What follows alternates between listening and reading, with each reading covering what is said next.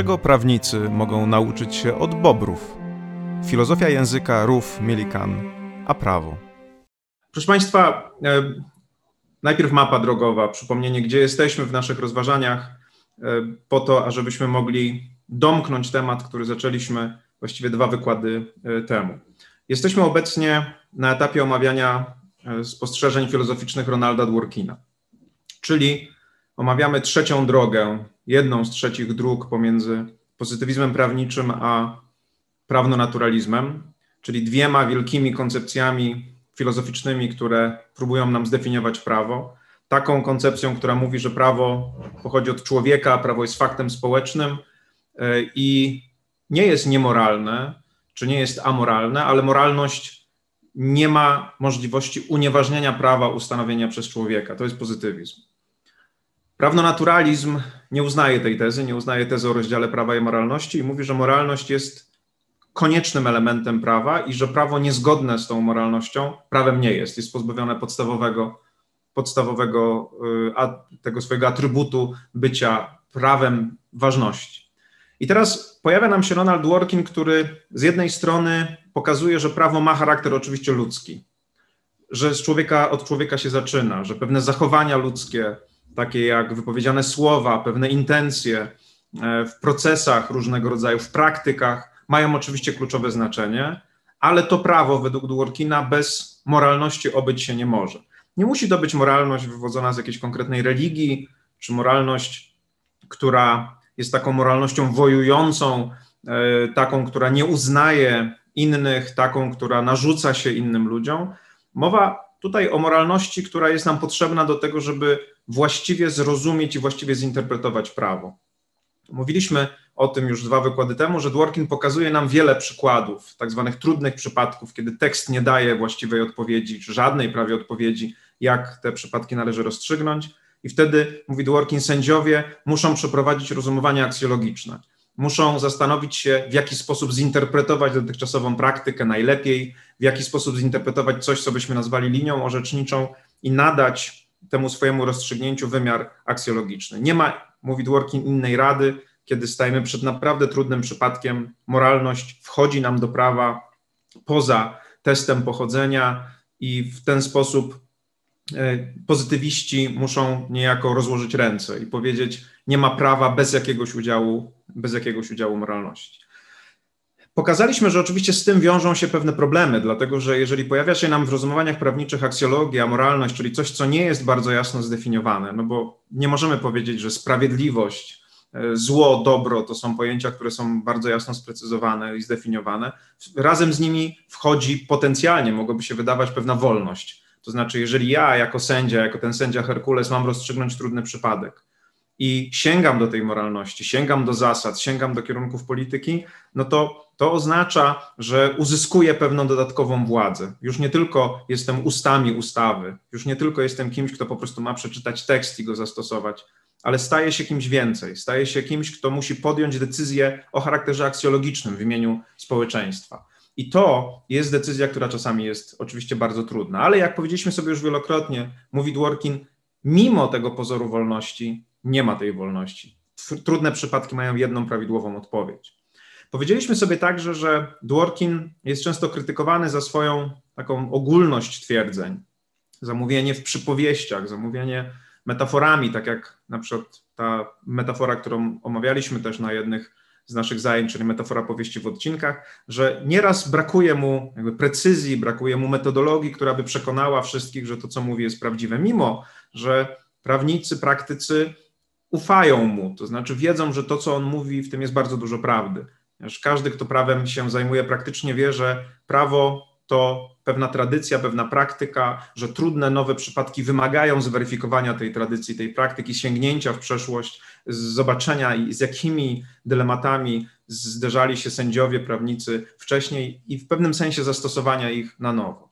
A żeby pokazać, że tak naprawdę ta intuicyjna prawdziwość twierdzeń Dworkina ma swoje podstawy, pokazałem Państwu pewne rozważania z zakresu filozofii języka i to naturalistycznej filozofii języka, czyli takiej, która jest oparta na naukowych, na naukowej metodologii, na, na teorii ewolucji, która z biologii zostaje przeniesiona do e, obszaru kultury, obszaru naszych takich działań e, opartych na reprezentacjach mentalnych, na użyciu języka, na, na intencjach. I pokazałem, że filozofia języka Ruth Garrett Millikan jest taką, taką filozofią, która podbudowuje w pewnym sensie naturalnie to, o czym mówił Dworkin. Dlaczego podbudowuje? Bo pokazuje, że kiedy my tu i teraz używamy języka, jesteśmy zależni od historii, jesteśmy zależni od tradycji, od linearzu użycia pojęć, czyli od tego, w jaki sposób ci, którzy byli przed nami, używali tych pojęć, w jaki sposób aplikowali je do świata, w jaki sposób łączyli słowo z rzeczywistością. Jeżeli przez wiele, wiele dziesiątek, nieraz setek lat słowa, zdania, narzędzia językowe były używane w jakiś sposób, to wytworzyło coś, co Millikan nazywa funkcją właściwą. To znaczy, że powiązanie słowa z rzeczywistością jest czymś stabilnym, jest czymś, co jest wartością w społeczeństwie i z tego między innymi powodu kłamstwo, propaganda są krytykowane, są uznawane za coś złego, ale też z tego powodu odkrycie tej stabilności, tej relacji pomiędzy słowami prostymi, takimi jak pies, stół, które odnoszą się bezpośrednio do rzeczywistości, ale też takimi bardziej zaawansowanymi, jak na przykład właśnie sprawiedliwość, dobro, okrucieństwo, obrona konieczna, zabójstwo, jest możliwe. Jest możliwe poprzez badanie linearzu użycia tych terminów w przeszłości, ustalenie pewnej korelacji pomiędzy słowem i światem, językiem i stanem rzeczy, i następnie uzasadnienie swojego własnego użycia danego słowa i odniesienia go do świata poprzez tę historię. Czyli powiedzenie, ja tak nazywam tę sytuację, która jest nowa, która stoi przede mną. Na przykład nazywam ją zabójstwem, nazywam ją obroną konieczną, nazywam ją przekroczeniem obrony koniecznej, nazywam ją sprawiedliwą, okrutną, dobrą, złą, dlatego że widzę jej relevantne podobieństwo do tych sytuacji, które były wcześniej w taki sposób nazywane ta idea, że moje współczesne użycia języka, moje współczesne aplikacje języka są inspirowane i ograniczane przez praktykę, jest podstawową ideą, która się pojawia u Dworkina i dlatego ma ona dla nas duże znaczenie. Pokazuje, że nie możemy odciąć się od tradycji. Że prawnik, jeżeli chce być dobrym prawnikiem, nie może po prostu znać tekstu ustawy i stosować go na nowo, stosować go w taki sposób, jak jemu się podoba. To nie ma nic wspólnego ze związaniem tradycją, ze związaniem prawem Prawo to pewna tradycja i praktyka jego użycia wcześniejsza, do której my mamy obowiązek się stosować. Dzisiaj chciałbym zamknąć dyskusję na, nad Dworkinem, chociaż oczywiście jest to bardzo trudne, to jest wybitny filozof, więc jest wiele wątków, ale chciałbym Państwu pokazać dwie rzeczy. Znaczy, po pierwsze, pokazać, jak, jakby w jaki sposób to myślenie dworkinowsko-milikanowskie o języku rzutuje na nasze rozumienie języka prawnego i w jaki sposób na, jakby nakazuje nam, pewnym, możemy powiedzieć, interpretować tekst prawny. W jaki sposób to myślenie zmienia nasze podejście do interpretacji, takie podejście, które jest charakterystyczne dla myślenia formalistycznego, dla myślenia kontynentalnego, czyli takie myślenie o literze prawa i o sędziach jako ustach ustawy. Można powiedzieć, że Dworkin już o tym wspominałem, jest filozofem ducha prawa. Znaczy on pokazuje, że prawo to nie tylko literalny przepis, który ja na podstawie słownika mam zrozumieć i mam go e, automatycznie, jak maszyna, jak komputer zastosować do świata. Prawo to żywa tradycja. Mm, żywa tradycja nazywania świata w taki sposób, ażeby zachować tę stabilną relację pomiędzy słowem a językiem i y, takiego nazywania świata, które daje nam poczucie pewnej orientacji w nim. Jeżeli nagle zaczniemy nazywać zło dobrem, e, zwycięstwo porażką, coś, co jest trujące, czym będziemy nazywać jadalnym, to zagubimy się w świecie. Więc pilnowanie tej, tej, tej stabilności, tej, tej relacji jest niezwykle, niezwykle istotne. Więc zobaczymy w pierwszej części tego wykładu, jakie konkretne skutki dla działania, dla zachowań interpretacyjnych prawników wynikają z języka, z filozofii języka Millikan i filozofii Dworkina, a w drugiej części, ażeby nie pozostać na takiej bardzo ogólnej czy abstrakcyjnej, e, na takim abstrakcyjnym poziomie, pokażę Państwu wyniki badań, które kiedyś przeprowadziłem w polskich sądach administracyjnych, a następnie rozszerzyliśmy je z kolegami z Czech i Węgier na sądy administracyjne także w tych krajach, e, w którym to badaniu chcieliśmy zbadać, na ile sędziowie są gotowi odejść od tego modelu ust ustawy, od tego modelu formalistycznego na rzecz modelu ducha prawa, czyli takiego, w którym oprócz litery prawa stosuje się też zasady, kierunki polityki, gdzie orzeka się w sposób taki bardziej dworkinowski. To badanie jest badaniem konkretnych orzeczeń, bardzo szerokim badaniem i moim celem jest pokazanie Państwu, że to mówienie o Dworkinie nie jest bajaniem teoretyka czy filozofa, tylko że ma ono bezpośrednie przełożenie na to, jak zachowują się sędziowie w konkretnych sytuacjach. I z, I z, tego możemy my, jako prawnicy, i teoretycy, i praktycy, wiele się nauczyć. To znaczy, możemy na przykład zauważyć, kiedy, w jakich sytuacjach sędziowie chętniej sięgają po zasady i po, po taką argumentację aksjologiczną, a kiedy robią to mniej chętnie. To oczywiście ma kluczowe znaczenie na przykład dla pełnomocników, dlatego że jeżeli pełnomocnik wie, że sędzia jest gotowy przeprowadzić rozumowanie aksjologiczne oparte na zasadach czy kierunkach polityki, to wtedy oczywiście z tego częściej argumentuje. Jeżeli wie, że ma do czynienia z sędzią formalistą, który nigdy nie sięga do takich zasad, no to wtedy też argumentuje inaczej. Więc nagle okazuje się, że te górnolotne, teoretyczne rozważania Dworkina, czy rozważania o filozofii języka, jak mam nadzieję Państwo zobaczą w drugiej części wykładu, przekładają się na bardzo praktyczną kwestię. Jak, jak argumentować, ażeby sędziowie się z nami zgadzali? W jaki sposób zrozumieć drogę myślenia sędziego, a przecież nie ma nic ważniejszego dla pełnomocnika, jak właśnie zrozumieć, jak rozumują, jak rozumują sędziowie. Więc zacznijmy e, od tych skutków filozofii dworkinowskiej e, i filozofii Millikan dla, dla naszego myślenia o prawie. Jak pamiętacie, ostatni wykład zakończyłem tym przykładem e, komunikacji bobrów, który bardzo często przez Millikan jest wykorzystywany. Millikan jest takim filozofem w stylu Arystotelesa, to znaczy takim, który myśli kategoriami e, uniwersalnymi. Myślenie biologiczne przenosi na myślenie dotyczące kultury, myślenie ewolucyjne przenosi na myślenie dotyczące wytworów ludzkich i dzięki temu jest bardzo takim całościowym, całościowo myślącym filozofem. Jak pamiętacie, ten przykład z bobrami pokazuje bardzo prostą, prostą e, komunikację. Bobry uderzają ogonem o wodę, kiedy widzą drapieżnika.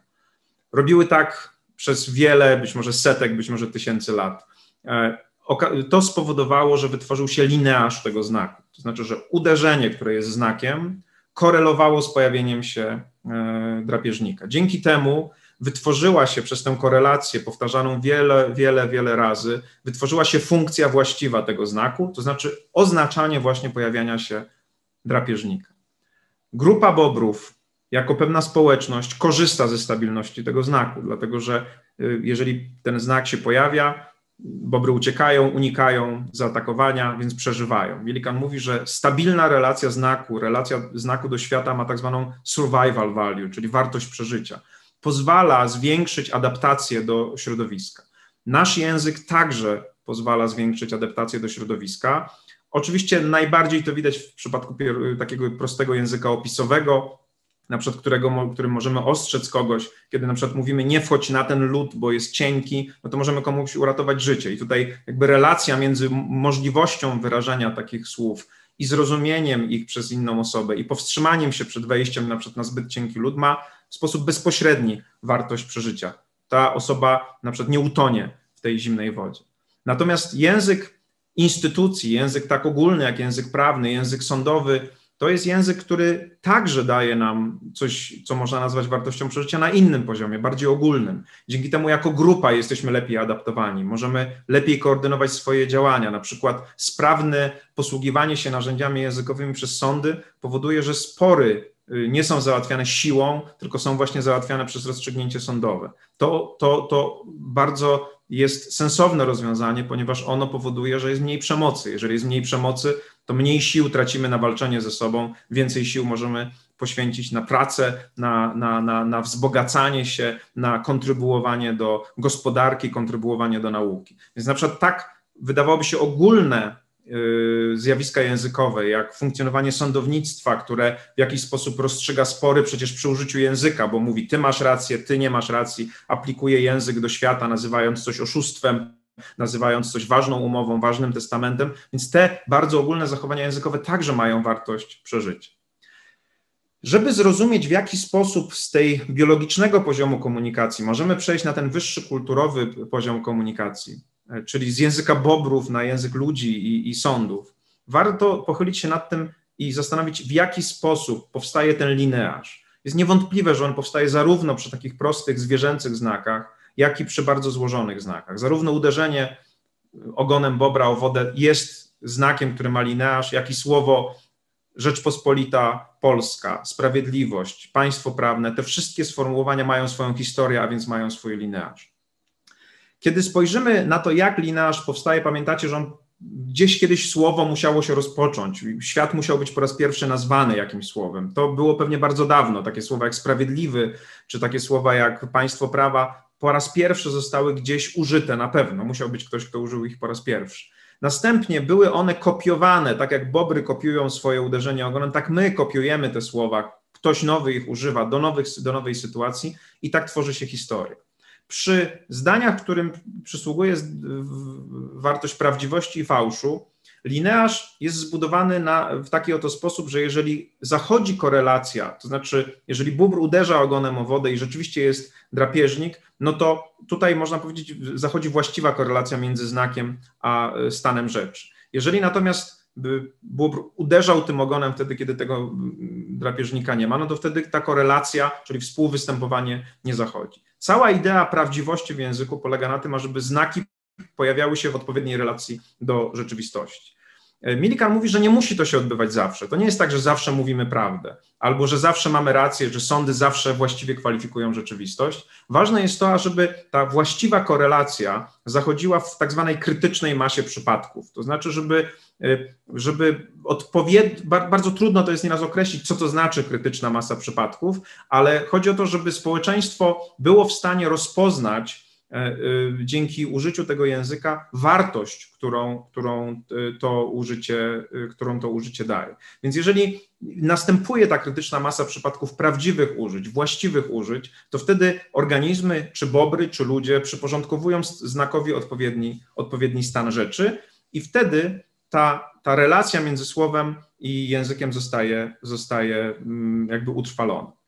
I teraz bardzo ważne jest to, żeby zrozumieć, że to myślenie, które przedstawia Milikan, jest trochę niezgodne z takim naszym zwyczajnym myśleniem o tym, jak się tworzy relacja pomiędzy językiem i światem. Mianowicie tradycyjnie my uważamy, że to nie praktyka i tradycja użycia języka tworzy tę relację, tylko nasza intencja. Znaczy jest taka, taka, taka koncepcja, taka wizja w filozofii języka, którą reprezentują między innymi John Searle, czy Paul Grice, czy Stanley Fish, wybitni filozofowie języka i teoretycy E, komunikacji, teoretycy komunikacji literackiej, którzy mówią, że tak naprawdę o tym, jak, do czego odnosi się słowo, zdanie, narzędzie językowe, decyduje ten, kto się nim posługuje.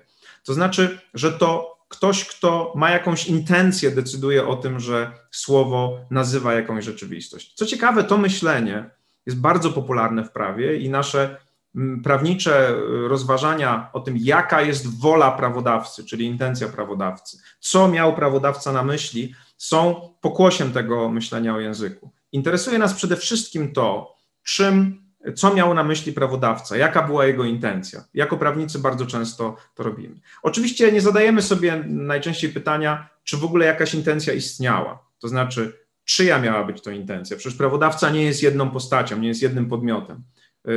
Sejm ma 460 posłów, Senat ma 100 senatorów, potem jeszcze jest prezydent, ktoś inny proponuje, ktoś inny uchwala, ktoś inny pisze tekst, ktoś inny y, podpisuje później y, i przekazuje do promulgacji. Okazuje się, że w proces legislacyjny nad danym tekstem jest zaangażowanych wielu ludzi, co oznacza, że bardzo trudno jest powiedzieć, co, co prawodawca rozumiany jako jeden podmiot miał na myśli. Co więcej, Mamy tutaj jeszcze do, do czynienia z taką oto sytuacją, że ktoś, kto uczestniczył z Was w pracach legislacyjnych, wie, że bardzo często osoby głosujące nad tekstem prawnym nawet nie wiedzą, co do końca w nim jest. One go akceptują, opierając się na pewnego rodzaju założeniach.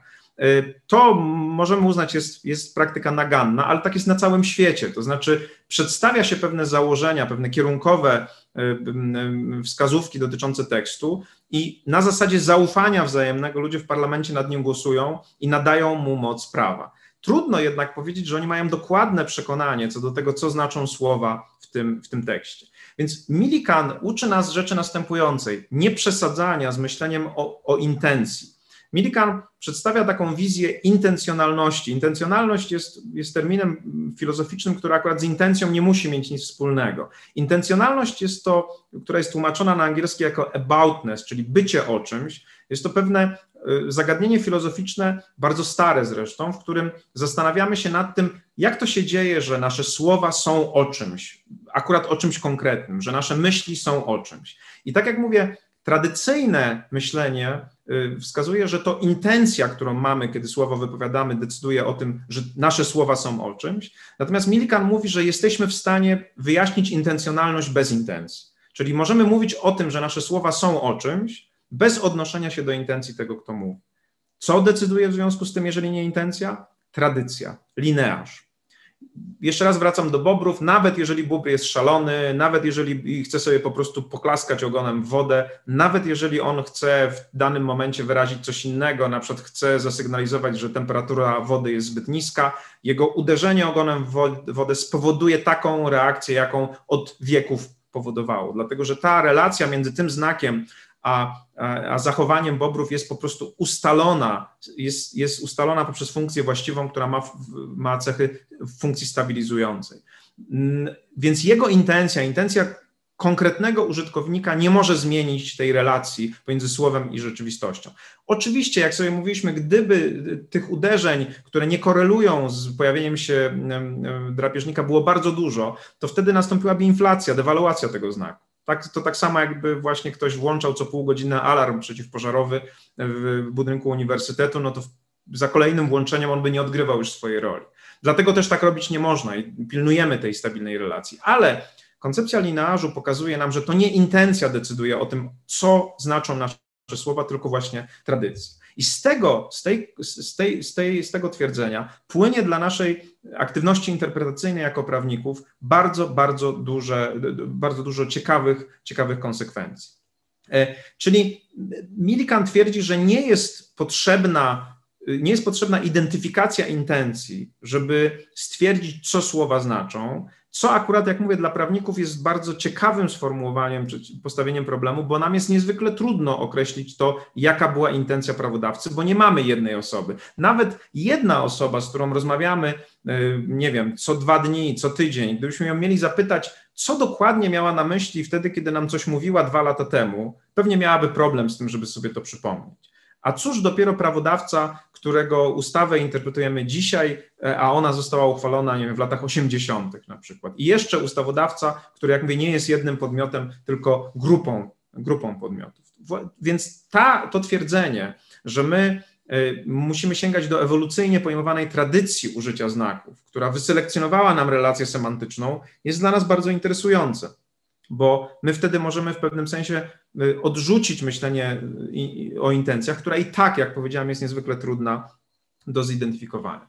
Więc to oznacza, że moją, moim zadaniem jako interpretatora jest nie odkrycie intencji prawodawcy, tylko przeanalizowanie historii użycia danego znaku, danego słowa, danego pojęcia i odkrycie jego funkcji właściwej, czyli tego, do czego ono się, y, do, do czego ono się odnosi. Millikan mówi, że jesteśmy przygotowani ewolucyjnie do tego, żeby stwierdzać, jaka jest właściwa korelacja.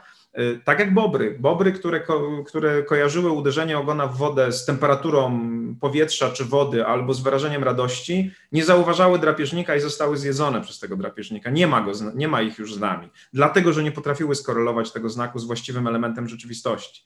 E, to oznacza, że do dalszych pokoleń przeszły geny tylko takich bobrów, które były w stanie rozpoznać właściwą korelację pomiędzy uderzeniem ogona i drapieżnikiem. Jeżeli przeniesiemy to znowu na obszar kulturowy, można powiedzieć, że my z mózgami o wiele większymi niż bobry i z umiejętnością rozumowania bardziej zaawansowaną niż bobry, jesteśmy w stanie oceniać bardzo precyzyjnie, bardzo zniuansowane relacje semantyczne. Pomiędzy słowami nieraz wydawałoby się synonimicznymi, jesteśmy w stanie pokazać pewne drobne różnice, które wynikają z tego, że znamy praktykę użycia, znamy linearze i jesteśmy w stanie e, dostrzec te różnice pomiędzy słowami. I to jeszcze raz potwierdza, że musimy znać praktykę ich użycia, żeby właściwie tego języka e, używać.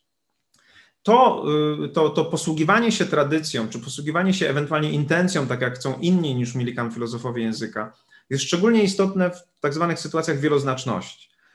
Słowa wieloznaczne są z nami od zawsze. Znaczy, ten sam dźwięk oznacza wiele różnych rzeczy. Takim przykładem w języku polskim jest słowo zamek.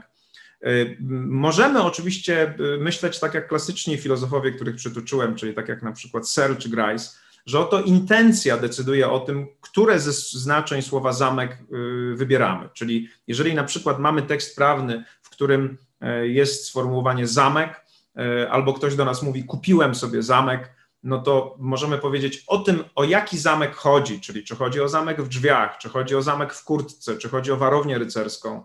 E, o tym decyduje intencja tego, kto mówił. Więc znowu wracamy do, tej, do, do, do tego myślenia o intencjonalności via intencja. Milikan mówi, nie jest to konieczne. Możesz spróbować ocenić, na jakiej, o który zamek chodzi, jeżeli założysz, że wieloznaczność po prostu oznacza, że masz kilka linearzy słowa zamek, które korelują z inną rzeczywistością. Czyli jest jakby jedna historia użycia słowa zamek, gdzie ono korelowało z fragmentem drzwi, inna historia użycia słowa zamek, w którym korelowało z czymś, co, czym zapina, zapina się kurtkę, i jeszcze inna, gdzie słowo zamek korelowało z warownią rycerską, czyli z jakąś rzeczywistością. I teraz jak masz w takim stanie y, rzeczy rozstrzygnąć problem wieloznaczności bez odnoszenia się do intencji? Ano tak, że sprawdzasz kontekst, w którym jest użyte słowo zamek, żeby stwierdzić, w którym linearzu jesteś. Jeżeli w kontekście gdzieś niedaleko y, użycia słowa zamek y, ktoś mówi o historii, ktoś mówi o średniowieczu, no to masz bardzo poważny powód, żeby stwierdzić, że chodzi o zamek, który jest z warownią rycerską. Natomiast jeżeli jesteś w ramach dyskusji dotyczącej odzieży, no to wtedy masz bardzo dużo powodów, ażeby stwierdzić, że chodzi o zamek w kurtce. Jeżeli na przykład dyskutujesz prawo budowlane, no to możesz mieć tutaj pewną wątpliwość, czy chodzi o zamek w drzwiach, czy chodzi o warownię rycerską, bo być może są, są przepisy oczywiście dotyczące także przepisów jakby obiektów zabytkowych, ale dalsze rozstrzygnięcie, dalsza analiza, dalsza analiza kontekstu pozwala ci powiedzieć, w, w jakim linearzu jesteś, nawet jeżeli ogólny linearz to prawo budowlane, jeżeli zejdziesz niżej i stwierdzisz, w jakim kontekście używane są dane słowa, będziesz wiedział, czy chodzi o zamek w drzwiach, czy chodzi o warownię rycerską. Krótko mówiąc, o przynależności do danego linearzu, a więc o wyborze znaczenia w przypadku wieloznaczności, decyduje kontekst użycia, czyli lokalna sytuacja typowa dla danego znaku, który, który możesz określić i który możesz stwierdzić, bo żaden znak nie jest używany w próżni. To, co nazywamy prawem, to, co nazywamy tekstem prawnym, jest dyskursem.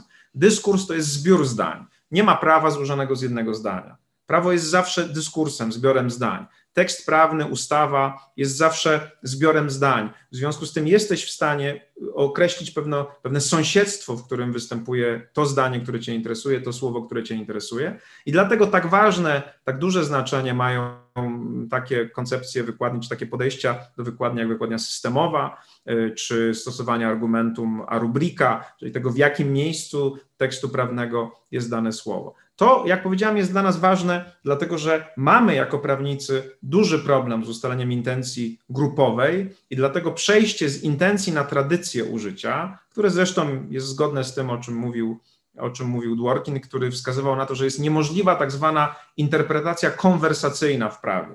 Kiedy siedzimy naprzeciwko siebie e, w restauracji czy w kawiarni i konwersujemy, to zawsze możemy dopytać o to, co miałeś na myśli, co miałaś na myśli. Możemy odnieść się do intencji. Możemy od razu zasygnalizować, że czegoś nie rozumiemy.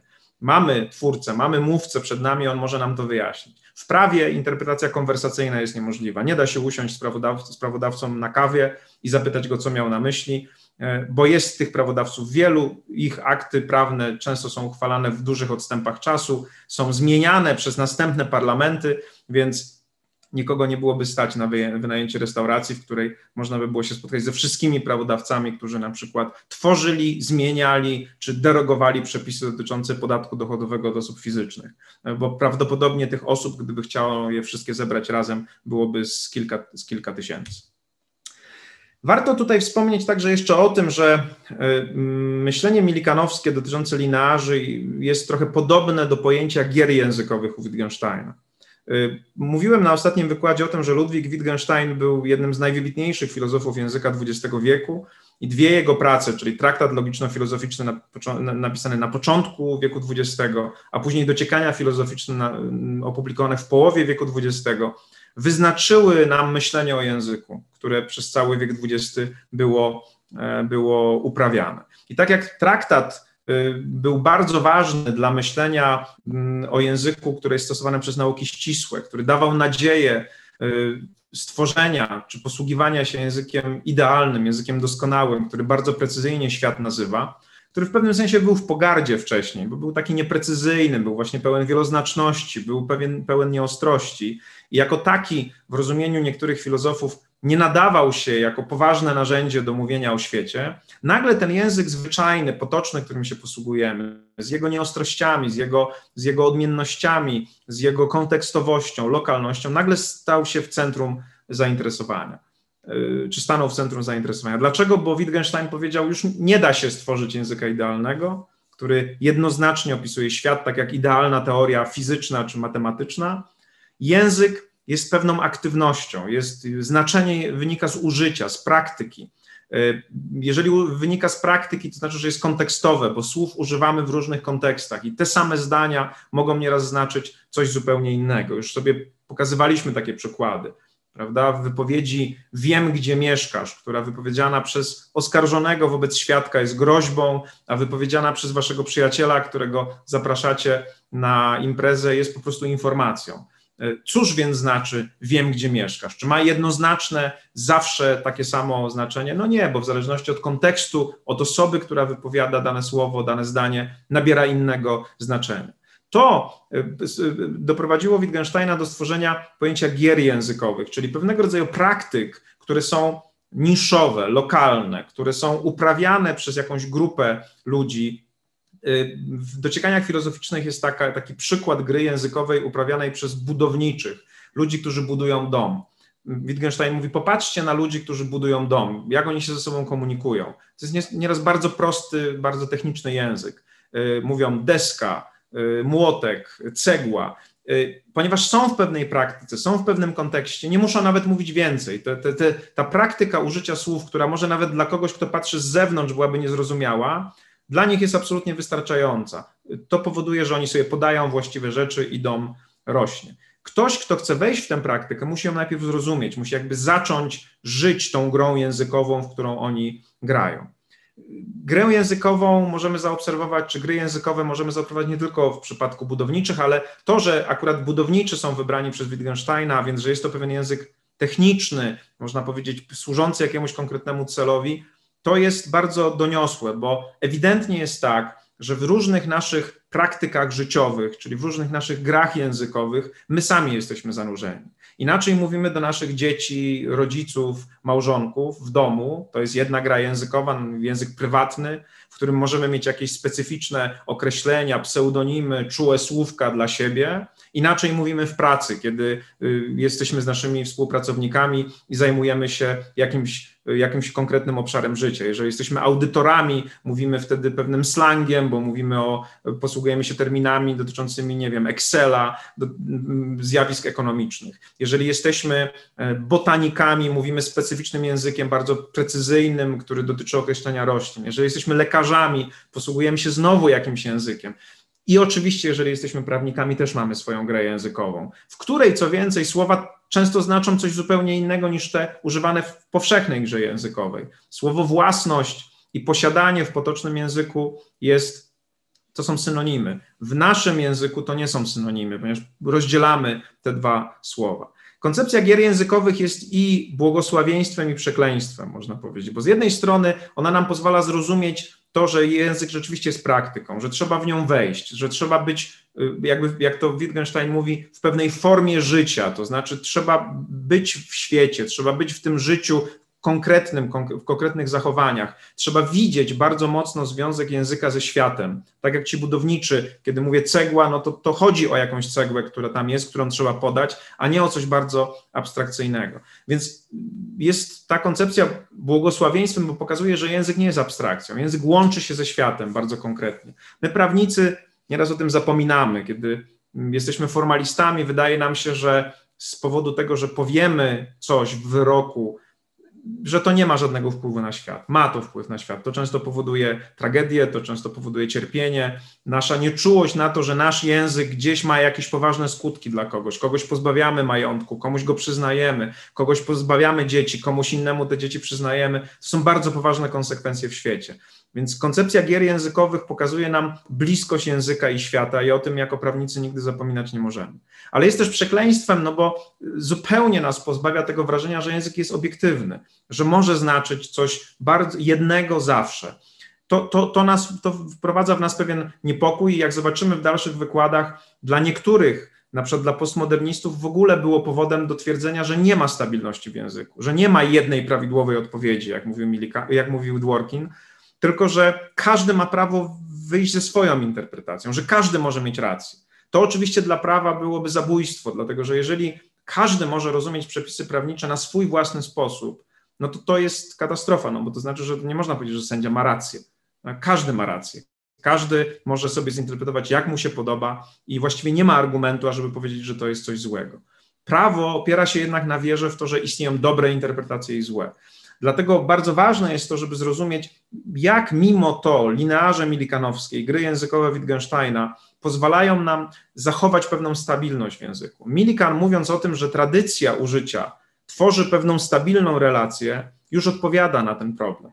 To, że używamy w danym kontekście pewnych słów i że ktoś w innym kontekście może ich używać inaczej, to, że ktoś słowa zamek w jednym kontekście używa do odniesienia do warowni rycerskiej, a w innym kontekście do tego, co służy do zapinania kurtki, nie oznacza, że te użycia w ramach tych linarzy są niestabilne. Jeżeli już wiem, że jestem w linarzu warowni albo w linarzu zamykania, zapinania kurtki, to tam ta relacja jest stabilna. Więc y, nie mogę twierdzić, że wszystko wolno, że każda interpretacja jest dopuszczalna. W prawie, jeżeli moją grą językową, którą, w której ja uczestniczę, jeżeli moim linarzem są wcześniejsze orzeczenia sądowe, wcześniejsza dyskusja w literaturze, to ja, jeżeli będę jej wierny, jeżeli będę w niej uczestniczył i nie będę tworzył sobie nowej historii, nowe, nowego myślenia, w którym nagle będę interpretował słowo życie inaczej zupełnie niż to było do tej pory, słowo godność inaczej niż to było do tej pory, to wtedy mam szansę na uchwycenie tej stabilnej relacji. Więc sygnalizuję tutaj tylko, że to kontekstowe rozumienie języka, które jest charakterystyczne dla linearzy i dla gier językowych Wittgensteina, może prowadzić do dwóch konkluzji. Y, język jest niestabilny, bo zależny od kontekstu, i to powoduje kryzys interpretacji prawniczej, stabilności, albo twierdzenie Millikan, która mówi, mimo że jest kontekstowy, to w ramach kontekstu jest stabilny. I to daje nadzieję na to, że jesteśmy w stanie odnaleźć tę jedną prawidłową odpowiedź. Będziemy zarówno w jednym, jak i w drugim kierunku iść i będziemy starali się zrozumieć, jakie ryzyka wynikają właśnie z tego, że tak, a nie inaczej ten język jest y, rozumiany. Y, Tutaj pokazuję na tych slajdach y, coś, o czym już wspominałem, że na przykład słowo własność może swój mieć linaż potoczny i linaż prawniczy, są to inne tradycje, tradycje użycia, y, chodzi o inne relacje, które się wytworzyły w pewnych kontekstach y, użycia, ale nawet w ramach jednej gry językowej by się wydawało, jaką jest na przykład prawo, czy, czy moglibyśmy sobie prawniczenie, tak, czy język prawniczy, możemy mieć do czynienia z jeszcze zdrobniejszymi linarzami. Spójrzcie na przykład na takie słowa jak wywłaszczenie, które występuje w języku mm, prawniczym i w prawnym, czyli w języku prawników i języku prawa, e, występuje mm, na przykład w prawie cywilnym, gdzie generalnie odnosi się do praw rzeczowych, ale występuje też w linearzu konstytucyjnym. Mamy do czynienia z, ze sformułowaniem wywłaszczenie które jest użyte w Konstytucji. I jak wskazują e, komentatorzy, między innymi profesor Safian, to wywłaszczenie, o którym mowa w Konstytucji, ma szersze znaczenie niż to wywłaszczenie, które znamy z zakresu prawa rzeczowego. Może dotyczyć także innych praw niż prawa e, rzeczowe.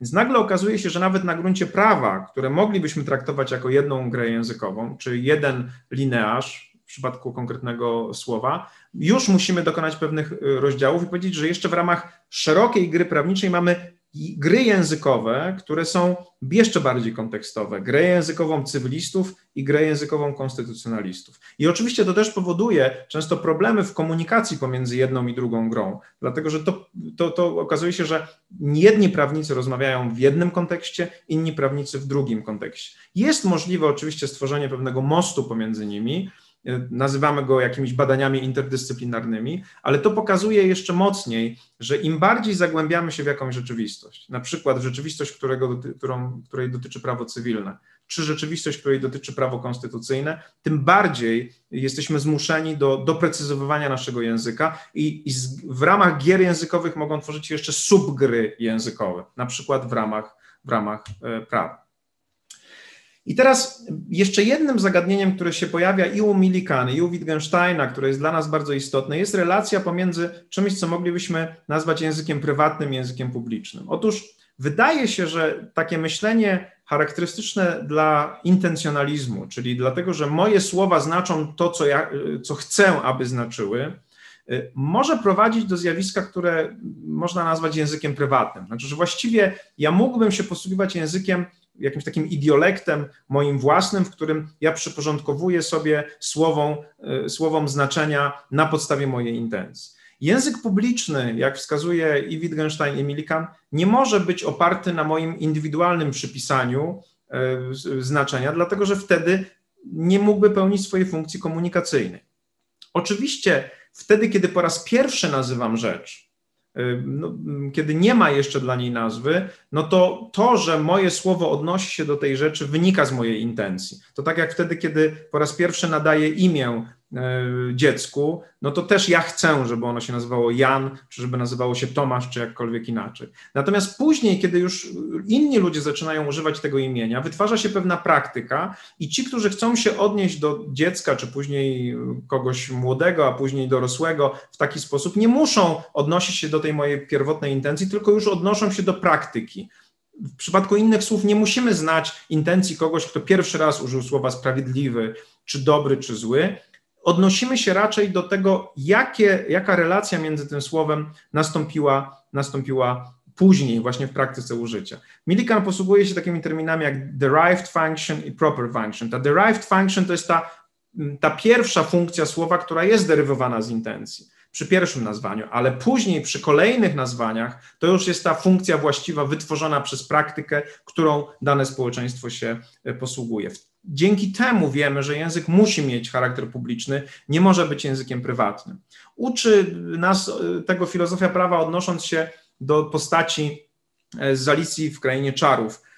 Tam pojawia się taka postać, którą teraz widzicie na slajdzie, która nazywa się Humpty Dumpty, e, który w rozmowie z Alicją mówi, że kiedy on używa słowa, ono znaczy to, co on chce, ażeby znaczyło, ani mniej, ani więcej.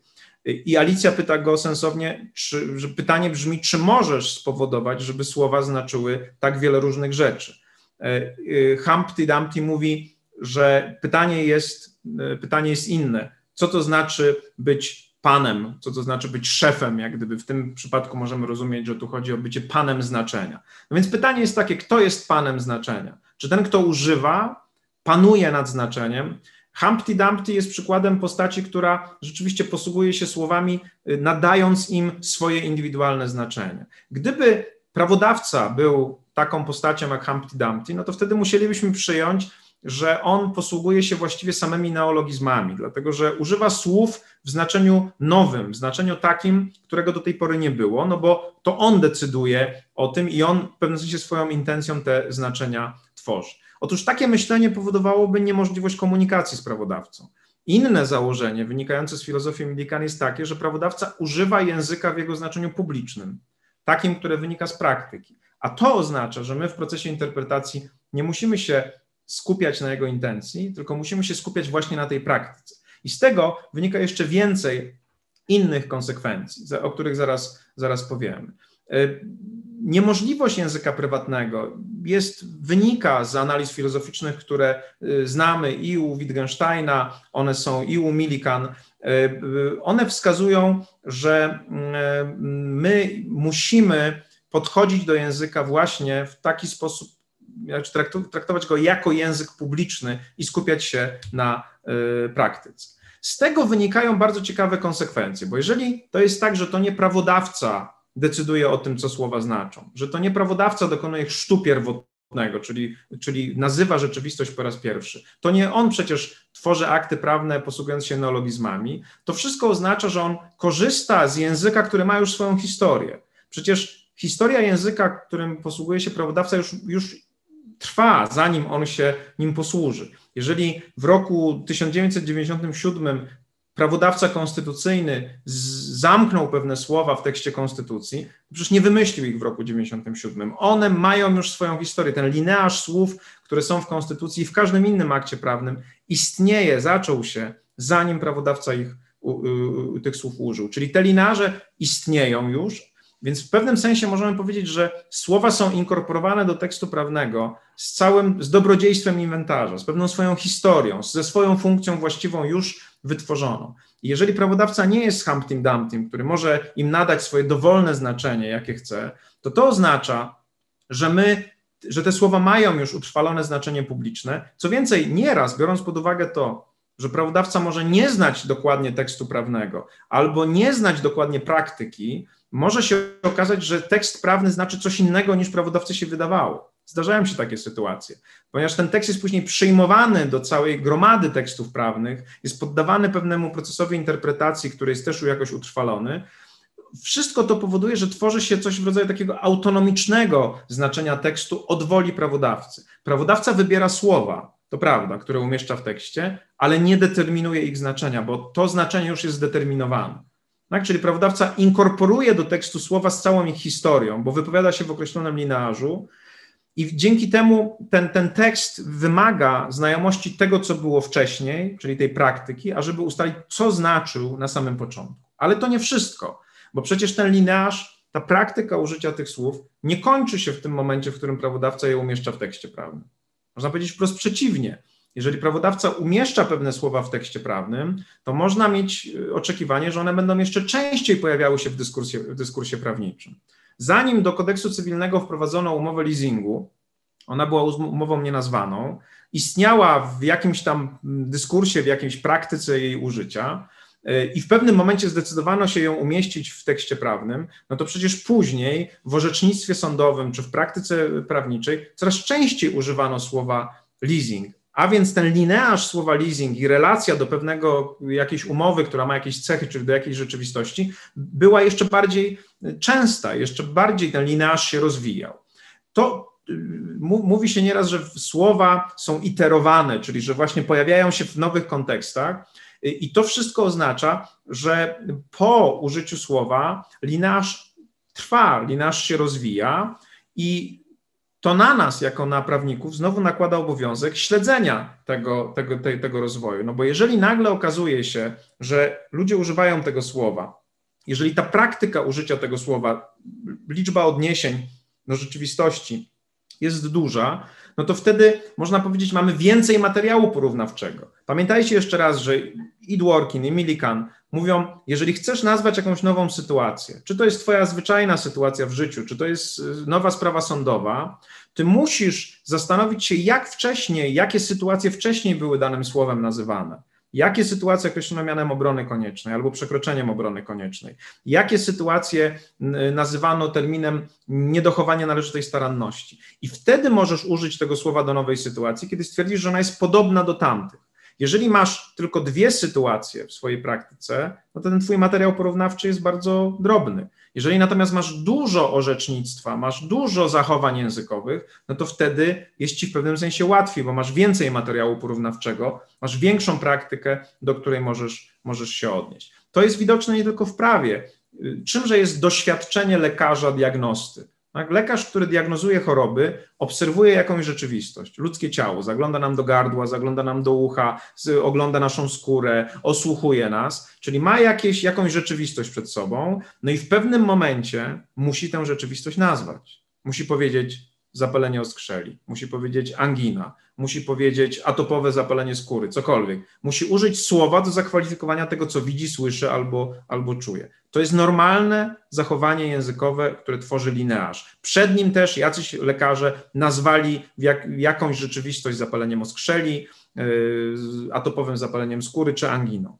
Jeżeli on jest wierny swojemu linearzowi i widzi, że ta sytuacja, którą obserwuje, jest podobna do wcześniejszych, to zachowuje funkcję właściwą i, i, i prawidłowo nazywa rzeczywistość. Ale jeżeli jest złym lekarzem, to może pomylić zapalenie oskrzeli z zapaleniem płuc, yy, nie wiem, anginę z nowotworem, dlatego że nie, nie, nie ma doświadczenia. Więc czymże jest doświadczenie? Doświadczenie jest ilością rzeczywistości, stanów rzeczy, które się widziało i które się nazwało w sposób prawidłowy. Stąd lekarz, który ma 20 lat doświadczenia czy 30, ma większą szansę na prawidłowe nazwanie rzeczywistości, bo więcej widział, a więc więcej ma sytuacji porównawczych. My także jako prawnicy podlegamy temu prawidłu. Jeżeli mamy doświadczenie 20-30-letnie, widzieliśmy sędzia, dajmy na to, który sądził w wielu sprawach o zabójstwo, wiele razy widział różne stany rzeczy, ma większy materiał porównawczy, żeby w nowej sytuacji nazwać rzeczywistość tak, a nie inaczej.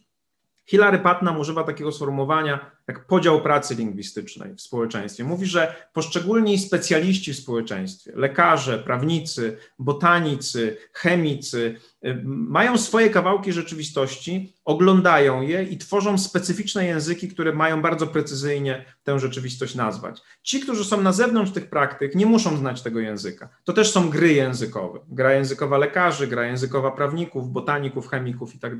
Ale my w społeczeństwie dzielimy się pracą lingwistyczną w tym sensie, że naszym zadaniem zawodowym jest bardziej precyzyjne nazwanie rzeczywistości, dostrzeżenie różnic. Dla nas, dla prawników, różnica między własnością i posiadaniem i różnymi rodzajami posiadania jest ważna, bo różne konsekwencje z tego wynikają. Dla ludzi, którzy nie są prawnikami, to nie jest takie istotne, ale w niektórych sytuacjach muszą do nas przyjść i my musimy, tak jak lekarz musi rozróżnić pomiędzy dwiema sytuacjami, tak samo my to, my to musimy zrobić. To wszystko powoduje, że w języku wytwarza się coś, co można by było nazwać precedensowością. W języku i w prawie.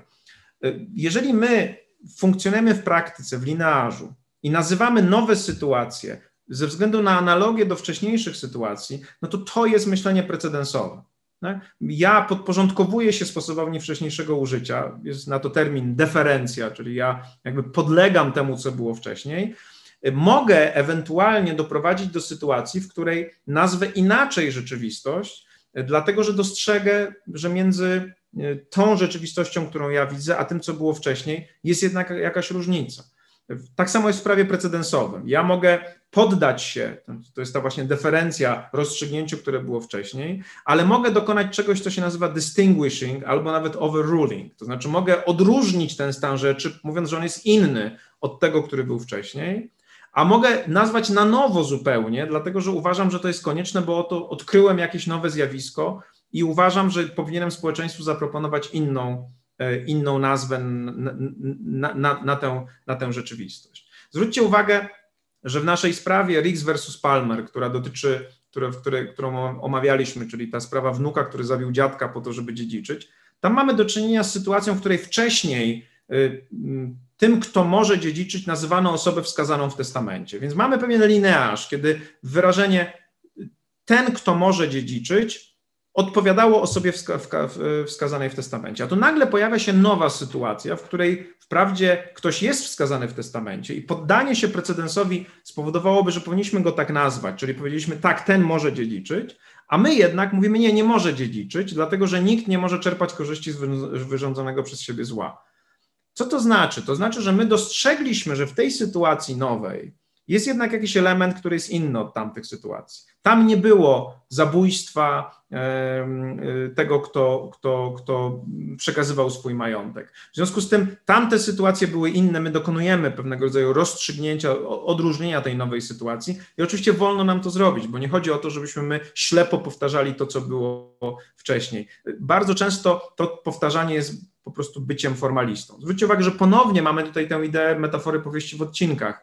Ja mam podlegać temu, co było wcześniej, ale każda sytuacja nowa jest nowa, więc ja muszę się do niej odnieść i muszę pokazać, że moje użycie y, ze względu na zmianę otoczenia, zmianę być może rzeczywistości powinno być inne. To wszystko powoduje, że y, z tym myśleniem dworkinowskim i z myśleniem Millikan jest powiązane bardzo mocno tak zwane dynamiczne myślenie o wykładni, czyli myślenie o wykładni dynamicznej rzeczywistość się zmienia, słowa się zmieniają w związku z tym, no bo one odnoszą się do tej rzeczywistości.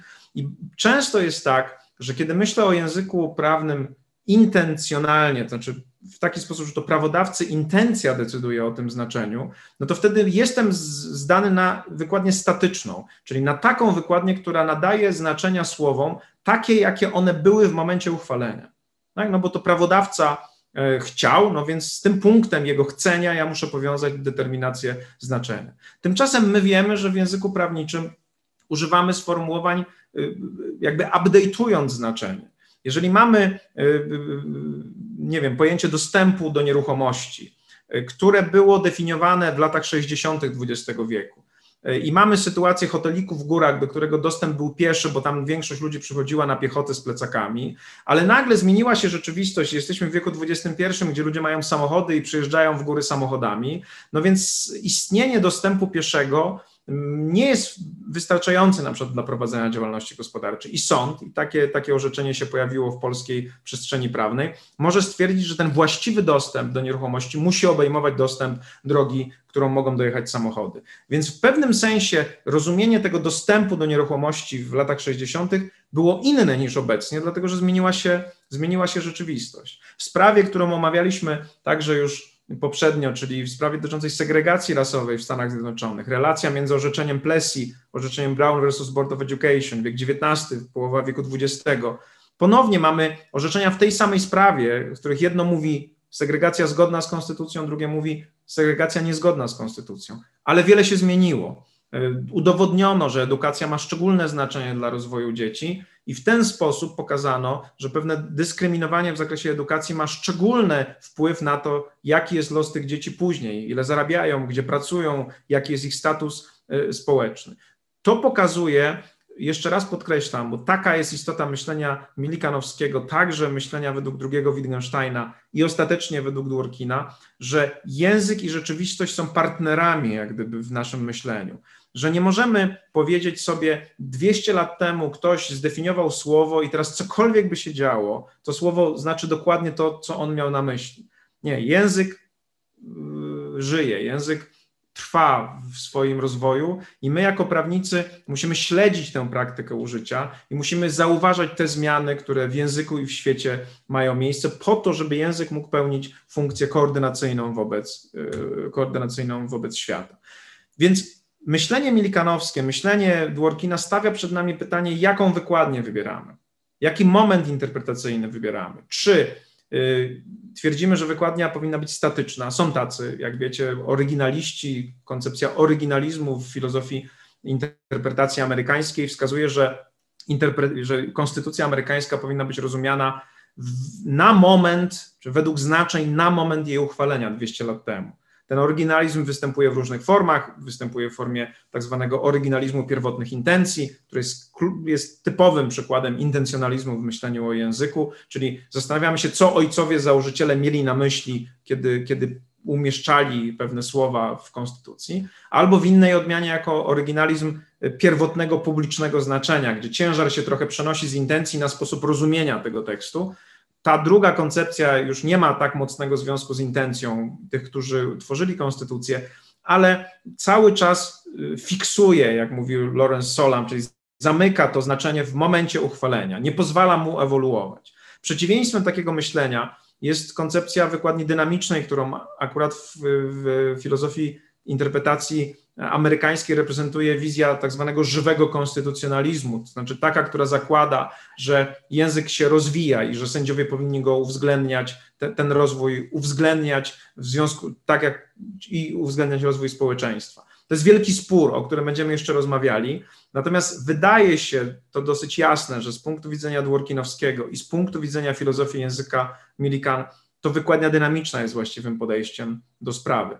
Y, także z tego powodu, jak powiedziałem, że my nie jesteśmy w stanie najczęściej odtworzyć tego pierwszego znaczenia. Nie zmienia to faktu, że na przykład w Sądzie Najwyższym Stanów Zjednoczonych zasiadają sędziowie, zasiadali tacy jak na przykład Scalia, który był wyznawcą oryginalizmu, nowo e, powołana sędzia przez Donalda Trumpa jest także oryginalistką, więc nagle okazuje się, że to są bardzo bieżące rozważania dotyczące właśnie tego, czy wykładnia dynamiczna, czy wykładnia, e, czy wykładnia statyczna. Będziemy do tego jeszcze wracać, natomiast wskazuję tylko, że historia, że koncepcja linearzy, koncepcja y, ciągłej praktyki językowej, koncepcja Wittgensteinowska gier językowych wskazuje nam na to, że to nie jest takie proste, że możemy sobie przyjąć po prostu, że słowa znaczą to, co znaczyły w momencie, kiedy y, słowa języka prawnego znaczą to, co znaczyły w momencie, kiedy on był uchwalany, y, tylko musimy jakby śledzić ten rozwój. Oczywiście krytycy takiego podejścia powiedzą, ale to znowu daje bardzo dużą wolność y, prawnikom, no bo y, oryginaliści amerykańscy mówią, po to właśnie jesteśmy oryginalistami, żeby sędziowie nie tworzyli prawa, tylko podporządkowali się wyborom prawodawcy. To oznacza, że oni, oni nie dodają nic do prawa. oryginalizm opiera się na założeniu, że gdyby znaczenie tekstu prawnego miało się zmienić, to tekst by się zmienił sam. Jeżeli tekst się nie zmienił, to znaczy, że trzeba przyjąć, że on ma to znaczenie, które miał na początku, bo gdyby, gdy sędziowie zaczną sobie współcześniać znaczenie tekstu, no to wtedy oni staną się prawodawcami.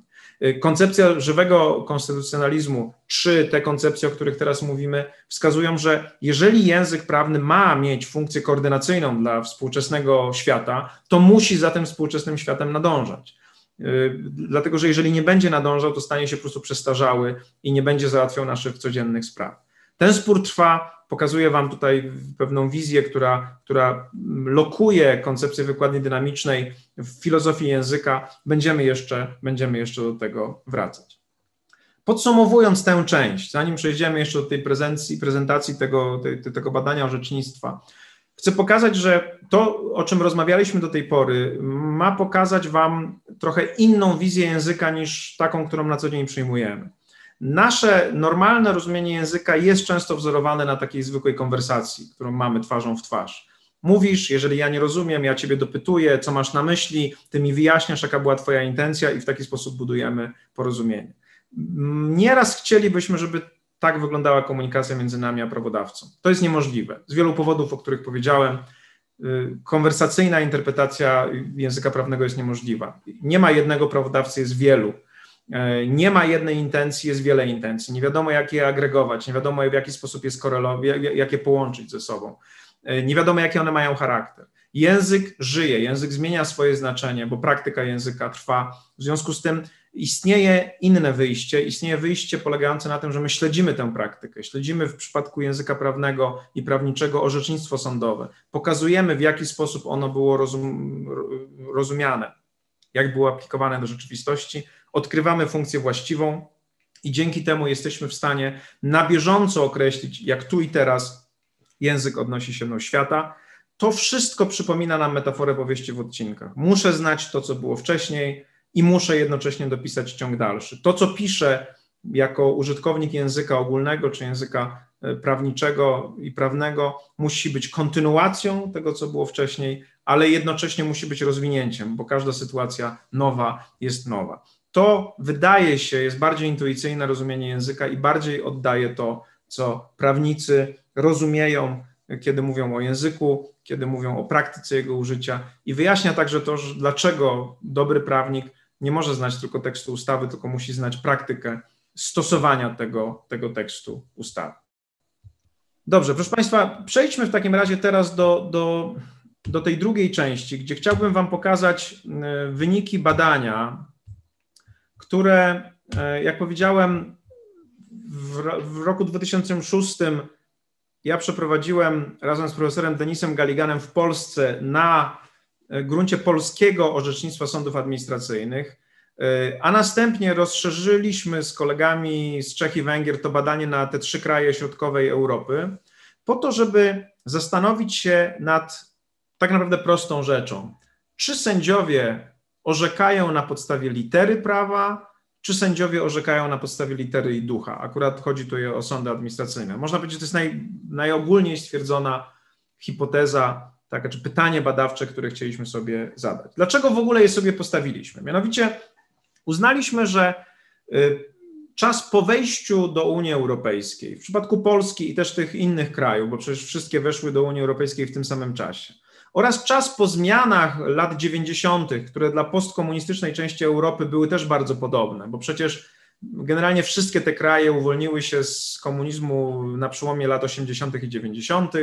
Wszystkie jakby wytworzyły nowe porządki konstytucyjne w latach 90., które były odmienne od wcześniejszych porządków konstytucyjnych, więc wydało nam się interesujące zbadanie, czy sędziowie, którzy funkcjonują w tych krajach, w tych w bardzo ważnych sądach, w sądach administracyjnych, w pewnym sensie zauważyli, że świat się wokół nich zmienił. To znaczy, czy zauważyli, że otoczenie prawne nagle zmieniło się w sposób no, fundamentalny. W szczególności zmieniło się w taki sposób, że weszły do porządku prawnego, który normalnie składa się z ustaw, rozporządzeń i innych aktów, takich powiedzmy bardzo szczegółowych, weszły takie akty, które zawierają zasady, czyli takie, można by powiedzieć, akty aksjologiczne, takie jak właśnie nowe konstytucje, które już nie były deklaracjami politycznymi, tylko były pewnego rodzaju wizjami nowej rzeczywistości, z nowymi wartościami demokracji, swobód obywatelskich itd., tak itd.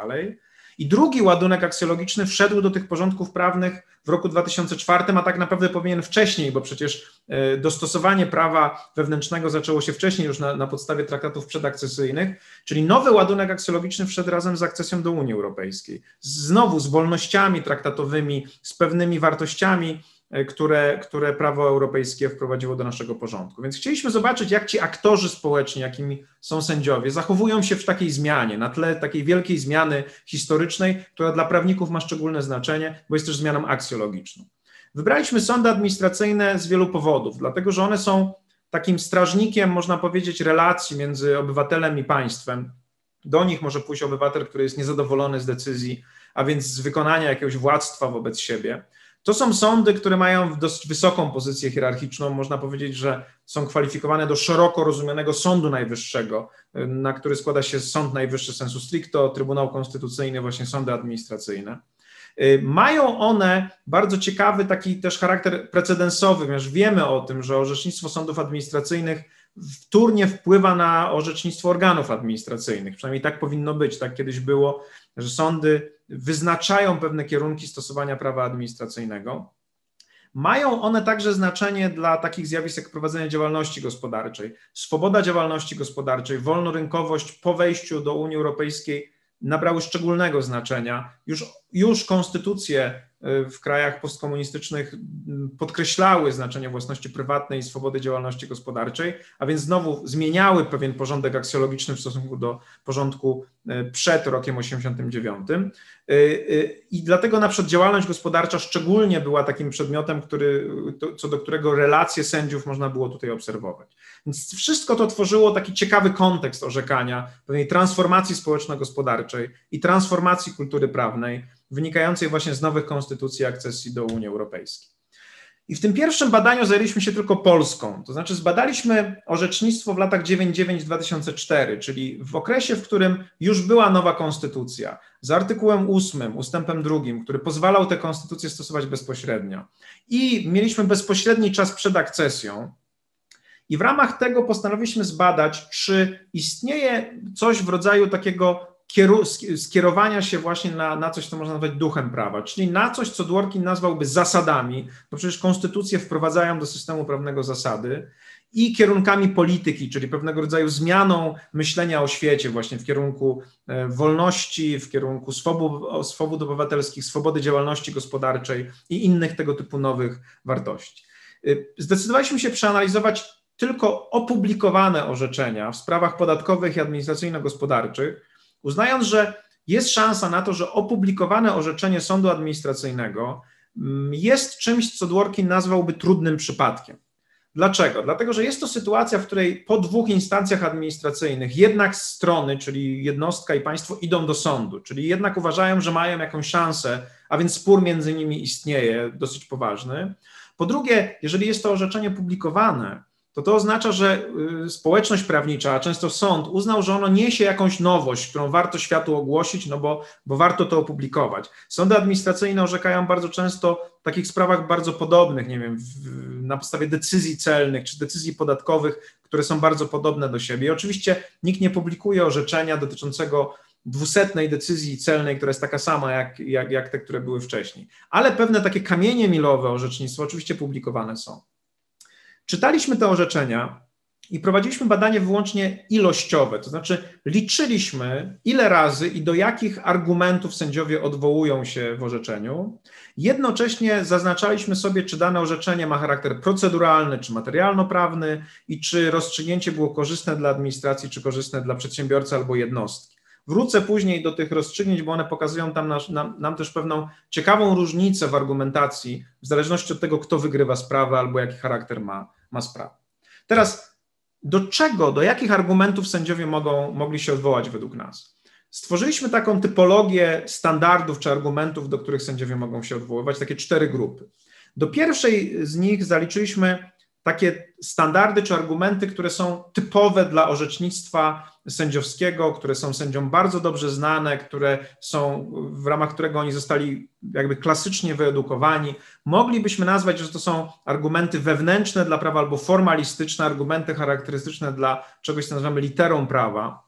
W tym sensie, że one nie wymagają od sędziów wyjścia poza ich strefę komfortu. Znaczy jest to wykładnia językowa, wykładnia systemowa, odwołanie do poprzednich rozstrzygnięć sądowych czy literatury prawniczej. Sędziowie w ramach odwoływania się do tych argumentów są w takiej wieży z kości słoniowej swojego własnego świata. W naszym rozumieniu filozofii języka oni nie muszą zobaczyć, co jest za tą wieżą, gdzie jest ten świat, w jaki sposób tam skutki to, co, te, tego, co oni robią na ten, w tym świecie są wywoływane. Do drugiej grupy zaliczyliśmy standardy czy argumenty, które można by było nazwać zewnętrznymi wobec prawa. Takie to są standardy jak intencja prawodawcy, czyli to, co on chciał e, właśnie zrobić w świecie. Tutaj możecie oczywiście mi zarzucić, że mówiłem przed chwilą, że nie da się ocenić intencji prawodawcy, a tutaj mówię, że szukaliśmy tej intencji prawodawcy. Tutaj chodziło nam o myślenie sędziów. E, oni mogą nazywać intencją prawodawcy e, coś, co jest tak naprawdę celem prawa albo pewną polityką nawet, czyli, czyli czymś, co Dworkin nazwałby policy, E, ich nazewnictwo nie ma znaczenia żadnego. Chodziło nam tylko o to, że kiedy już powołują się na intencje, na cel, e, to znaczy, że wychodzą poza tę wieżę z kości słoniowej, już patrzą na to, co w tej rzeczywistości to prawo tam wyczynia, prawda? Co ten prawodawca chciał, czy co to prawo ma zmienić. Dlatego zewnętrzne, dlatego właśnie, że one już trochę wychodzą poza tę literę. Y, tutaj w, w, tych standardach zewnętrznych według Dworkina będą na pewno policies, czyli cele, funkcje regulacji, ale też niektóre zasady, czyli na przykład takie zasady jak zasady indubio pro libertate w razie wątpliwości na rzecz wolności, indubio pro tributario w razie wątpliwości na rzecz y, podatnika, uwzględnienie interesu publicznego, na przykład fiskalnego państwa, to będą to, to, to też będą takie, tak, będzie myślenie w kategoriach bardziej społecznych niż w kategoriach prawnych.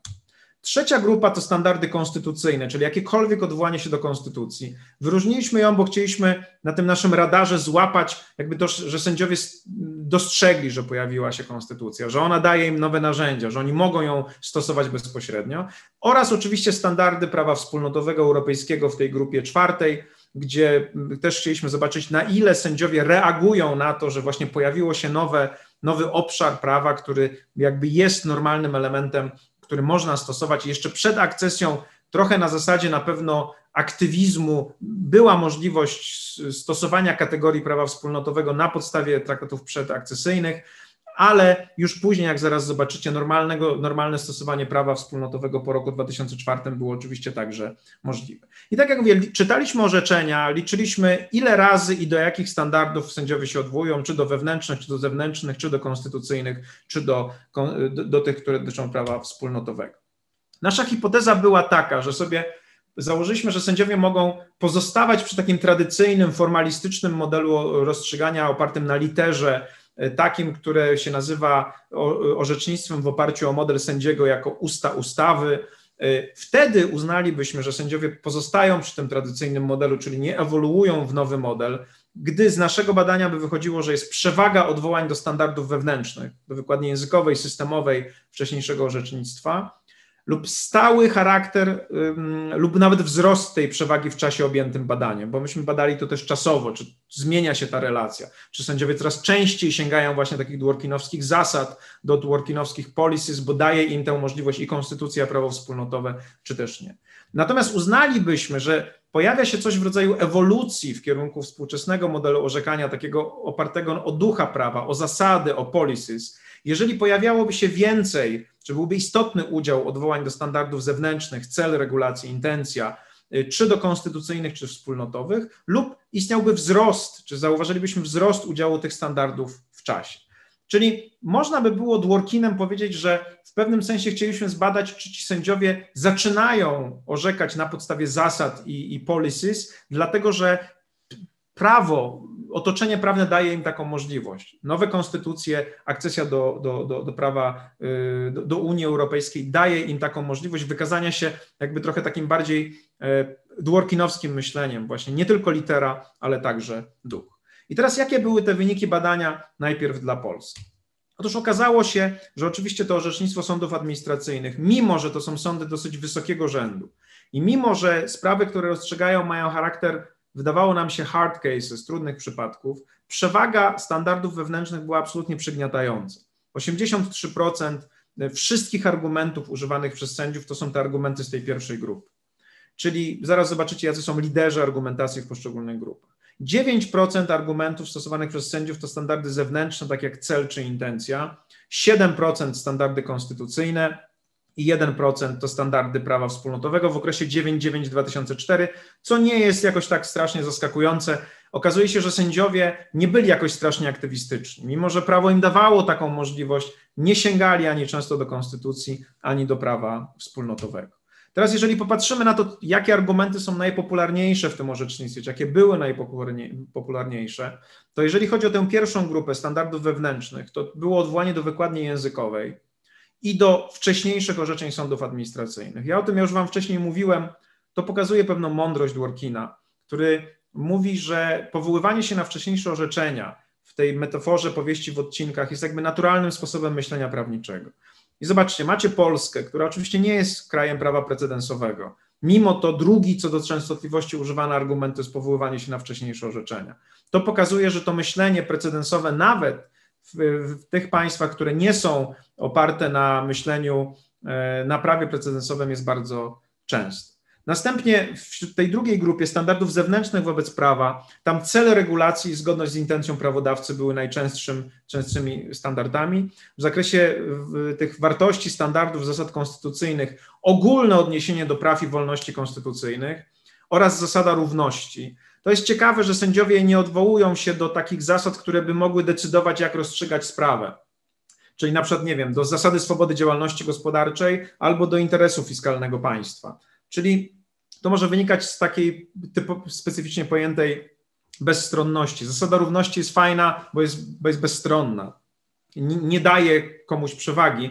Natomiast te inne zasady, one są zawarte i w Konstytucji, i w prawach i, i w prawie wspólnotowym, więc jakby pewna niechęć do sięgania po nie no jest też pewnym problemem. W zakresie standardów prawa europejskiego, wspólnotowego mamy odwołanie do zasad wykładni prawa wewnętrznego w zgodzie z prawem wspólnotowym i odwołania do szczegół, szczegółowych aktów prawa wspólnotowego. Jeżeli chodzi o rozłożenie w czasie, to to było dosyć interesujące. Mianowicie, mimo że badaliśmy to na przestrzeni pięciu lat, gdzie mogłoby się wydawać, że przynajmniej w aspekcie konstytucji, która była już od 1997 roku, albo w aspekcie prawa wspólnotowego, które jednak im bliżej akcesji, tym powinno mieć większe znaczenie, nie, nie udało nam się pokazać żadnej różnicy w relacji. Zwróćcie uwagę, że ten 80%, nawet ponad 80% udział standardów wewnętrznych, on jest właściwie stały w tym całym okresie. Znaczy, że właściwie można powiedzieć, konstytucja i prawo wspólnotowe nie przyjęło się w Polsce. No, sędziowie nie zauważyli, że one, one się pojawiają, nadal rozstrzygali na podstawie czegoś, co nazwalibyśmy literą prawa. E, nie ma tutaj zmiany takiej, że jest coraz mniej standardów wewnętrznych, na przykład coraz więcej wewnę, zewnętrznych, konstytucyjnych i, i, i, i, wspólnotowych. To jest ciekawe, że taka inercja następuje i rzeczywiście, że tutaj się niewiele, nie, niewiele zmieni. Jeszcze inne ujęcie. To pierwsze zestawienie 83, 9, 7 i 1% dotyczyło w ogóle całego, całego zbioru y, argumentów. Natomiast tutaj zbadaliśmy kombinację y, argumentacji w danych sprawach. I okazuje się, że 63% spraw y, jest wyłącznie rozstrzyganych na podstawie standardów wewnętrznych. Znaczy w ogóle w nich nie ma odwołania do konstytucji, do, do zasad prawa, nawet do standardów zewnętrznych. 18% spraw łączy standardy wewnętrzne i zewnętrzne, 10 łączy wewnętrzne i konstytucyjne, a tylko 6 stosuje coś, co można by było nazwać taką pełną argumentacją, gdzie bada się zgodność swojego rozstrzygnięcia zarówno z tekstem, jak i z celem, czyli z tych policies workinowskimi, celem, intencją prawodawcy i z wartościami konstytucyjnymi. Pamiętajcie jeszcze raz, że to są sprawy, które publikowane, to są sprawy, które można by było uznać za sprawy trudne w ujęciu dworkinowskim, co uzasadniałoby, jak sam Dworkin mówi, wyjście poza literę prawa. No mimo wszystko to wyjście tutaj nie za bardzo, nie za bardzo się udaje.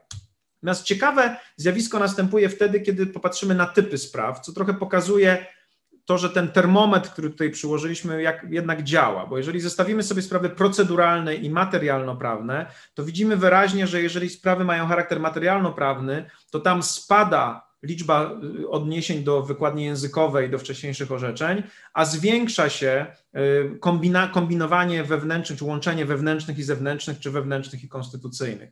To jest ciekawe. Popatrzcie na to, że u góry macie napisane, jaki mamy procent udziału danych kombinacji we wszystkich, później, że w proceduralnych jest on większy, a w materialnych jest mniejszy. To oznacza, że jeżeli chodzi o standardy wewnętrzne, to znaczy, że wtedy, kiedy sprawa ma charakter materialny, sędziowie jednak muszą sięgnąć szerzej do, do, do, do, do argumentacji, nie, nie tylko na literze prawa się skupić. Także bardzo ciekawą analizą, którą mogliśmy przeprowadzić, jest y, pokazanie, że w sprawach, w których rozstrzyga tak zwany rozszerzony skład, które już na pewno są sprawami trudnymi w rozumieniu Dworkina, dlatego że wtedy no jest to jakby szczególne zagadnienie. Tam jeszcze mniej jest udziału tych wewnętrznych standardów. Już tylko 47% spraw jest rozstrzyganych według tych, tej litery prawa, podczas gdy we wszystkich sprawach 63%. Oczywiście ktoś może powiedzieć i tak, to, że połowa tych spraw, które są bardzo złożone, jest rozstrzygana wyłącznie na podstawie litery prawa, jest zaskakujące. Ale widać tutaj wyraźnie, że Dworkin ma rację im bardziej trudniejszy case, im bardziej trudniejsza sprawa, tym bardziej poza język muszą sędziowie wychodzić. Tak? Tym bardziej muszą sięgać do właśnie argumentacji z celu, intencji, czyli z czegoś, co moglibyśmy nazwać policy, z kierunkami myślenia o świecie, e, kierunkami jego zmieniania i ze standard, i z principles, zasad, zasady konstytucyjne, zasady wspólnotowe. E, więc nasze konkluzje były takie, że w tym pierwszym okresie 9-9-2004 sędziowie rzadko uzasadniają decyzje poprzez odnoszenie się do ogólnych zasad prawa, czy konstytucyjnych i wspólnotowych, i tylko okazjonalnie odnoszą się do czegoś, co moglibyśmy nazwać dworkinowskimi policies, które są w prawie, pojawiają się właśnie jako cele regulacji, jako, jako intencje e, prawodawcy. Ta przewaga odniesień do tych e, standardów wewnętrznych, które określamy sobie ogólnie mianem literą, litery prawa, jest znaczna i stała w czasie w tym pierwszym okresie. Więc możemy powiedzieć, zgodnie z założeniami, z hipotezami badania, że polska praktyka orzecznicza sądów administracyjnych pozostaje w tym tradycyjnym y, modelu orzekania, czy w tym czasie była w tym tradycyjnym modelu orzekania, y, który traktuje sędziego jako usta ustawy, który nie prowadzi y, analiz aksjologicznych, analiz odwołujących się do zasad prawa i nie widać ewolucji w nowym, w kierunku nowego modelu orzekania. Ale później, jak powiedziałem, rozszerzyliśmy to badanie nie tylko na inne kraje, na Czechy, Węgry i Polskę, ale także czasowo y, zbadaliśmy okres 2005-2013. I tutaj przejdę bardzo szybko przez tę prezentację, bo ona zawiera dokładnie to samo, co było wcześniej. Były dokładnie takie same założenia. Zmiana w latach 1900-2000 chcieliśmy zobaczyć, w jaki czy sędziowie zmieniają w tych wszystkich trzech krajach swoją reakcję na tę zmianę. Badaliśmy sądy administracyjne, które są bardzo podobne we wszystkich trzech krajach i one podobnie są regulowane, mają podobne e, kompetencje. We wszystkich trzech krajach mieliśmy nowe otoczenie instytucjonalne przez zmiany konstytucyjne albo nowe konstytucje i oczywiście traktaty przedakcesyjne, a później akcesje w roku 2004. I takie same były założenia. Pierwsze założenie, że sędziowie mogą pozostawać przy takiej strategii formalistycznej związanej z literą prawa, albo mogą przechodzić do takiej strategii nieformalistycznej związanej z, ze stosowaniem zasad dworkinowskich, ze stosowaniem policies. Metodologia była dokładnie taka sama. Czytaliśmy orzecznictwo w każdym z tych krajów i liczyliśmy y, odniesienia. E, e, I e, tutaj jest liczba tych orzeczeń, oczywiście było więcej w poszczególnych, w poszczególnych krajach. I takie same grupy standardów wewnętrzne, zewnętrzne, konstytucyjne i wspólnotowe. Takie same założenia, dokładnie jak poprzednie. I oto macie wyniki tego badania, które pokazuje, że coś drgnęło. Mniej więcej od roku 2007 nastąpiła pewna zmiana. Znaczy, jak popatrzycie na przykład na Polskę, w pierwszej kolumnie macie wyniki z, z badań, badania z lat 99-2004, w drugiej kolumnie badań, wyniki badań z roku 2005-2013. Widać wyraźnie następującą tendencję. Jak popatrzycie od dołu, te wewnętrzne argumenty, one spadły. Ich udział w ogólnej argumentacji spadł o 8%. Wzrósł o 4% udział argumentów zewnętrznych, o 30% udział argumentów konstytucyjnych i o ponad 400% udział argumentów z zakresu prawa wspólnotowego. E, tu widać na tej zmianie, że coś się zmieniło, tak? że, że, ten, że, że pewien, pewien początek ewolucji w kierunku takiego bardziej dworkinowskiego, opartego na zasadach i policies kierunku orzekania nastąpi. Jeszcze bardziej to widać na Węgrzech, które były bardzo formalistyczne w pierwszym okresie. Tutaj widzimy, że spadek argumentów wewnętrznych w porównaniu z poprzednim okresem y, to 14% minus, wzrost o 30% argumentów zewnętrznych, o 50 prawie procent argumentów konstytucyjnych i ponad 1000% argumentów z zakresu prawa wspólnotowego. To też można powiedzieć jeszcze niewiele znaczy, bo nadal przewaga argumentów wewnętrznych jest widoczna, ale jednak jakaś ewolucja w kierunku takiego bardziej dworkinowskiego sposobu orzekania jest widoczna. Jeżeli chodzi o Czechy, podobna e, tendencja z jedną zmianą w zakresie argumentów konstytucyjnych. Tu też spada, spadła liczba argumentów wewnętrznych, wzrosła liczba argumentów zewnętrznych, zmieniła się, spadła liczba argumentów e, konstytucyjnych, ale Czechy były mało formalistyczne już w tym pierwszym badaniu i wzrosła o 300% liczba argumentów z zakresu prawa wspólnotowego. Wzrosła też, można powiedzieć, zróżnicowana, czy liczba argumentów na dane orzeczenie, co też pokazuje, że ta, ta cała procedura stała się taka troszeczkę bardziej dworkinowska, bardziej dyskursywna. Co to oznacza? Dlaczego pokazywałem to badanie? Pozwólcie mi to podsumować. Y, pokazywałem je na zakończenie naszej dyskusji o Dworkinie, który mówi, który jest filozofem ducha prawa, który mówi, że sędziowie w sprawach trudnych, w sprawach, które on nazywa hard cases, którym tekst jest niewystarczający, w sposób nieunikniony prowadzą rozumowania aksjologiczne i sięgają do czegoś, co możemy nazwać moralnością. Ta moralność często jest brana z samego prawa, bo zasady konstytucyjne czy zasady prawa wspólnotowego też są wyrazem jakiejś, jakiejś yy, aksjologii. Dworkin mówił to nie mając badań żadnych yy, takich, yy, można powiedzieć, prowadzonych empirycznie. Wskazywał to na konkretnych przykładach. Myśmy w czasie tego wykładu pokazali sobie, że z jednej strony to, co mówi Dworkin, że sędziowie rzeczywiście prowadzą takie rozumowania, że orzekają na podstawie zasad, na podstawie policies, znajduje swoje potwierdzenie w filozofii języka. Omówiliśmy sobie filozofię języka Millikan, która pokazuje, że język to tradycja użycie języka to tradycja i że my jesteśmy zależni od tej tradycji, kiedy orzekamy, kiedy używamy języka współcześnie, i sędziowie są zależni od tej tradycji wtedy, kiedy orzekają współcześnie. I pokazałem Wam także badania empiryczne sądów, konkretnych sądów w konkretnych krajach, żeby pokazać, że to, co mówi Dworkin, ma znaczenie. Że to nie tylko jest tak, że teoretycznie istnieje możliwość orzekania na podstawie litery prawa albo na podstawie zasad czy, czy tych policies, ale rzeczywiście taka możliwość jest i sędziowie z niej korzystają. I w czasie nasz system orzekania zmienia się, przechodząc od tego modelu sędziego jako ust ustawy do tego modelu, w którym ten sędzia trochę zaczyna przypominać tego Herkulesa Dworkinowskiego, który sięga po szerszy, szersze spektrum argumentacji i na nich, na, na, na ich podstawie orzeka. Jednym z wyników tego badania, o którego tutaj nie pokazywałem, bardzo ciekawego jest to, że jak pamiętacie, myśmy także pokazywali, czy w danym orzeczeniu wygrywało państwo czy jednostka.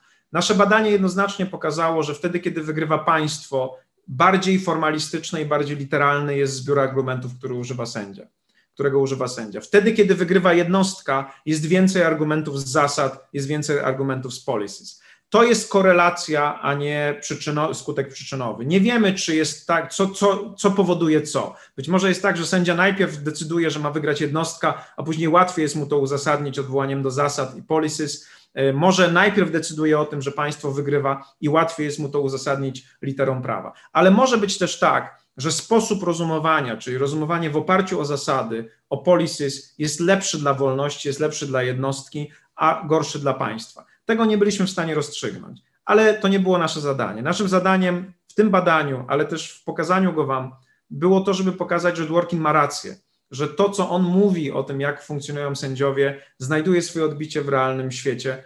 I, I to badanie, moim zdaniem, to najlepiej pokazuje, że takie kategorie jak principles, zasady i takie kategorie jak policies pojawiają się, pojawiają się coraz częściej a więc prawnicy muszą je rozumieć i też, jeżeli chcą być na przykład dobrymi pełnomocnikami przed sądami administracyjnymi, muszą umieć na ich podstawie też argumentować.